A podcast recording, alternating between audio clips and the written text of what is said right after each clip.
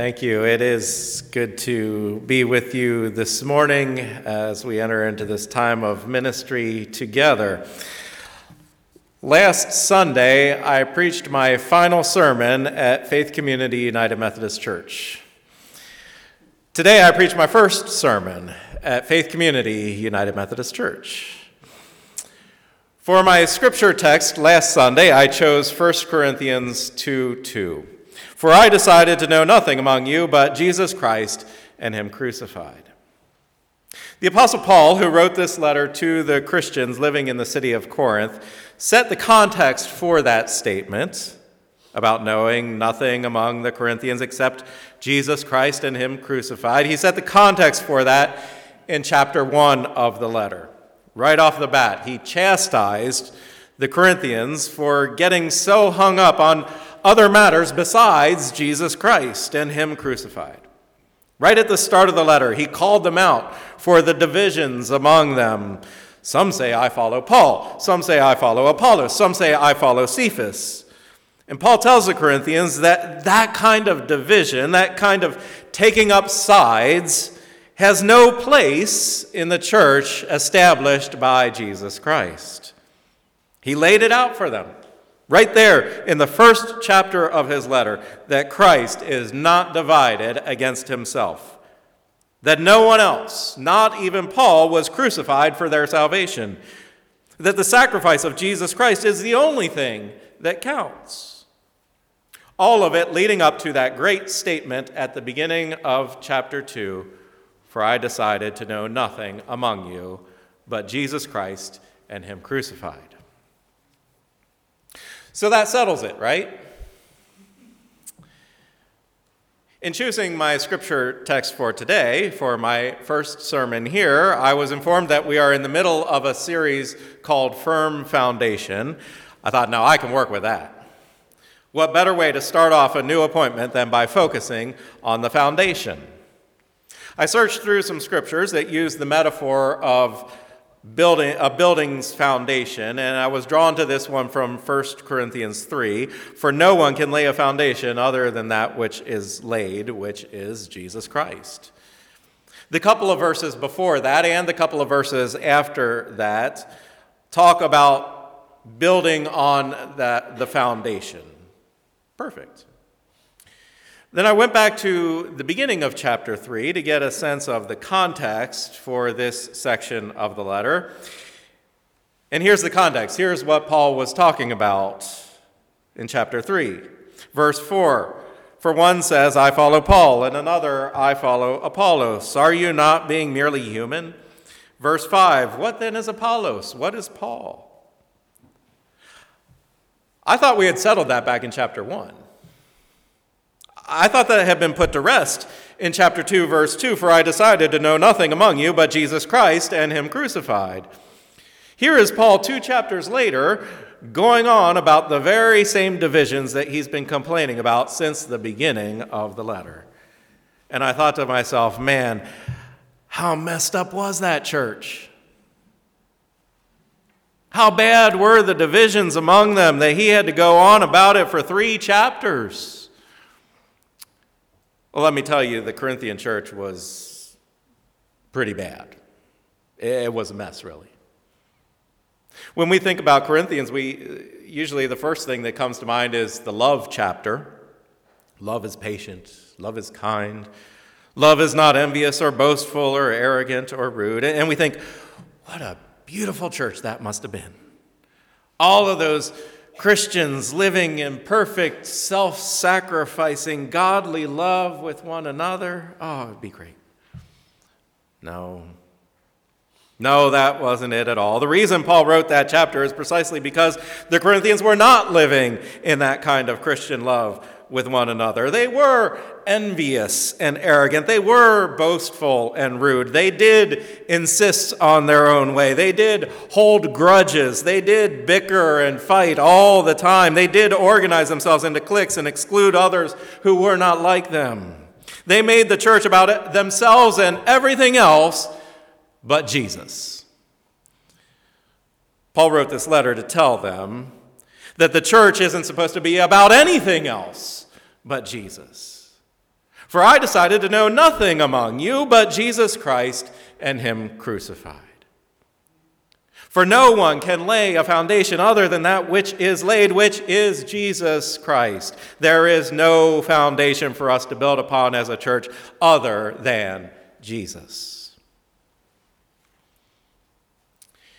Part of the division within the Corinthian church had to do with personalities and leadership Paul keeps coming back to this idea that some claim Paul as their leader, and some claim Apollos as their leader, and some claim Cephas, Peter, as their leader.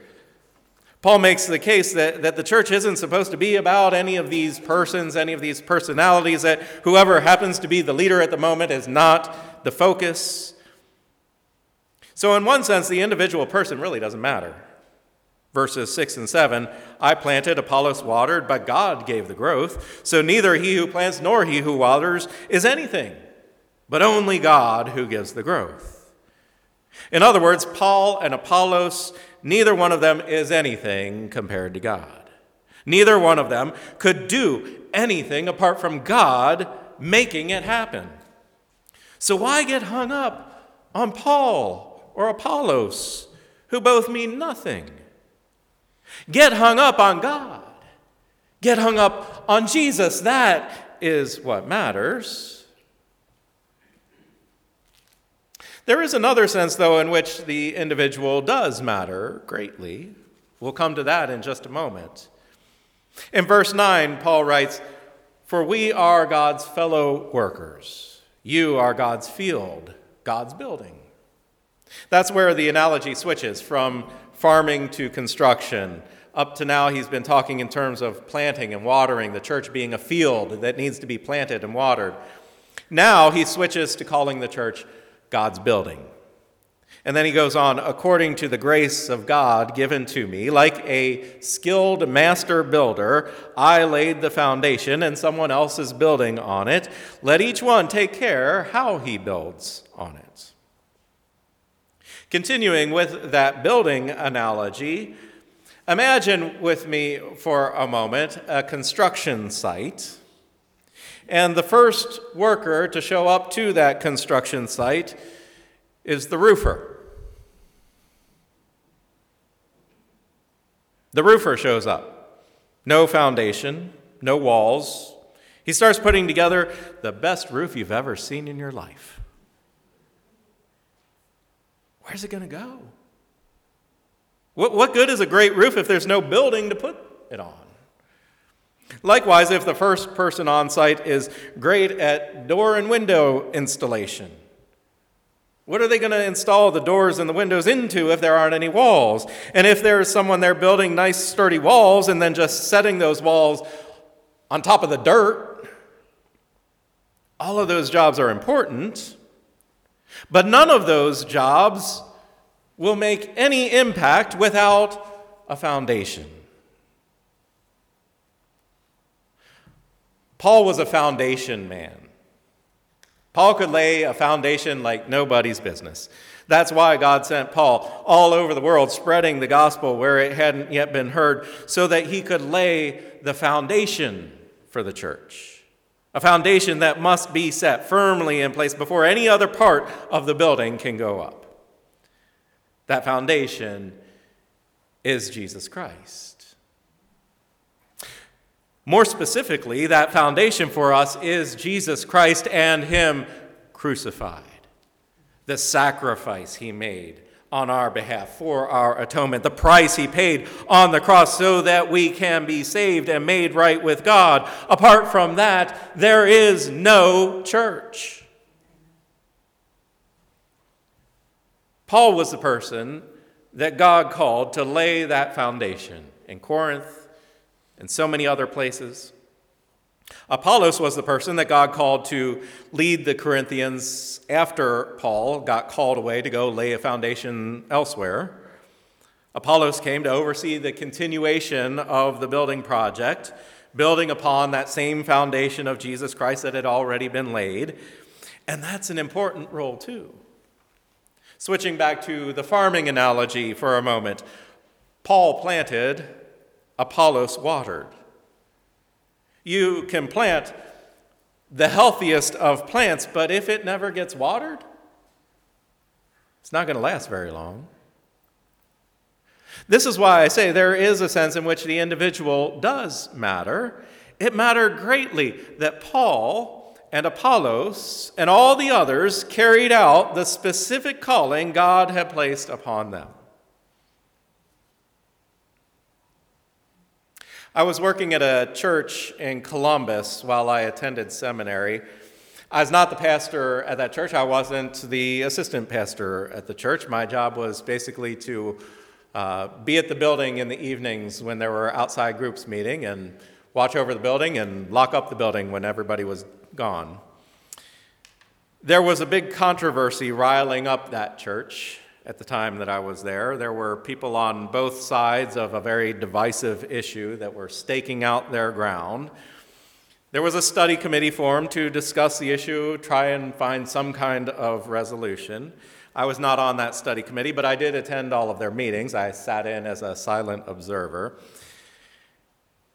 And as I, I noticed in those meetings, through those debates, that, that the two sides were just, they were completely talking past one another.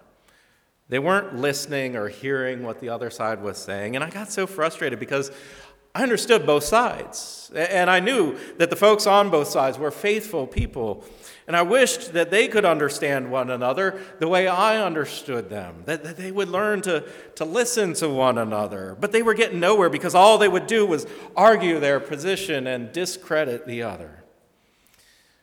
Well, one evening I was vacuuming the narthex. And as I was vacuuming the narthex, I was ruminating about this situation and I was praying to God about it. And I said, God, why isn't there anyone who can help these faithful people hear and understand one another? You know what God said? He said, That's why you're here. Well, that's not what I wanted to hear. That wasn't the answer I wanted. But I had decided to commit my life to God. I had made Jesus Christ my foundation. I, was learning to be faithful, and so I was obedient to God. I requested to speak to the study committee. Now, I'm not going to say that I resolved all of their issues for them, I didn't. But that meeting was a turning point, both for that committee and for that church. They, they, they started treating one another as fellow Christians rather than adversaries. And very, very shortly after that, they came to an almost unanimous consensus on the issue before them. Now, there were still people that were unhappy. There were still people that left the church. That's going to happen. We can't do anything about that. My point is not that I did something amazing to save the church. My point is that God put me in that place for a reason to use me according to the gifts and grace he has given me, and He has continued to do that in every ministry setting He has placed me in. On the one hand, it's not about me. I'm nothing. Jesus is everything. I know that. I'm good with that. On the other hand, it is about me to the extent that God has created me and gifted me and graced me for a purpose. It is about me staying faithful to the call that God has placed specifically upon my life, being obedient to whatever He asks me to do. Verse 13 says, Each one's work will become manifest, for the day will disclose it, because it will be revealed by fire, and the fire will test what sort of work each one has done. Each one's work will become manifest. The fire will test what sort of work each one has done. You see, this isn't just about how God is using me. It's not just about how God is using the other leaders of this church. Each one, Paul says. Each one. This is about everyone. This is about all y'all. That's the plural of y'all, right? All y'all. God is using all of you to build upon the foundation he has laid for us in Jesus Christ. In another one of his letters to the Ephesians, Paul wrote, For we are God's workmanship, created in Christ Jesus for good works, which God prepared beforehand that we should walk in them. that we, as in we are God's workmanship, we are God's masterpiece, that we refers to every single Christian. Everyone who has been redeemed by Christ is given work to do on his behalf. We all, all of us, each and every one to whom Christ has revealed himself, has a part to play in building the house. Each and every person matters. I mean, not compared to Christ. Compared to Christ, you're nothing. Sorry to tell you that, but you're nothing. But even though you're nothing in and of yourself, in Christ, in Christ, you are a masterpiece. Even though you are nothing compared to Christ, still God loved you so much that he sent Jesus for you. He sacrificed his own son so that he could have a relationship with you. That sacrifice of Jesus Christ. That is your foundation. That is my foundation. That is the foundation of the church. That is the foundation of this church. That is the foundation that we must build on together. 1 Corinthians 3:10 Let each one take care how he builds upon it. Let each one take care how he builds upon it. 1 Corinthians 3:11 For no one can lay a foundation other than that which is laid, which is Jesus Christ. We all have a part to play in building up the church, but we all have to be building on the same foundation. We all have a part to play in building up the church, but we all have to be building on the same foundation. If one house is built on two foundations, it's not going to be one house for long, is it? The house will split and fall just as surely as the ground causes the foundations to shift in different directions. There is only one foundation that is certain, unshifting, unchanging, unable to be shaken, and that sure foundation is Jesus Christ. I know that foundation was laid in this church long ago. You've seen many pastors come and go through this place over the years. Some you were happy to see come, some you were happy to see go. Probably not sure which one I am yet.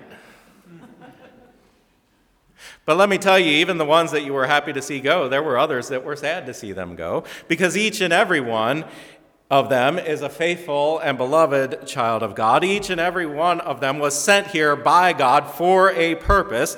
Each one of them built upon the same foundation of Jesus Christ. My prayer to God and my commitment to you is to continue that faithful tradition handed down to us from the apostles and from Jesus Christ himself. I'm not coming here with some new design, some newfangled theory of ministry, or some revolutionary ideas. I'm here to keep building on the foundation that has been laid for us in Jesus Christ and to make sure that we as a church never move away from that foundation to make sure that we don't go chasing after some other foundations, least of all ourselves, because it's not about us. It's not about you. It's not about me. It's not about the pastors who came before or the pastors who will come after. It's all about Jesus. On the other hand, it is about us being faithful to the call God has placed upon each one of us, and together building upon that one firm foundation of Jesus Christ. I pray that you will join with me in that good work. And to God be all the glory. Amen.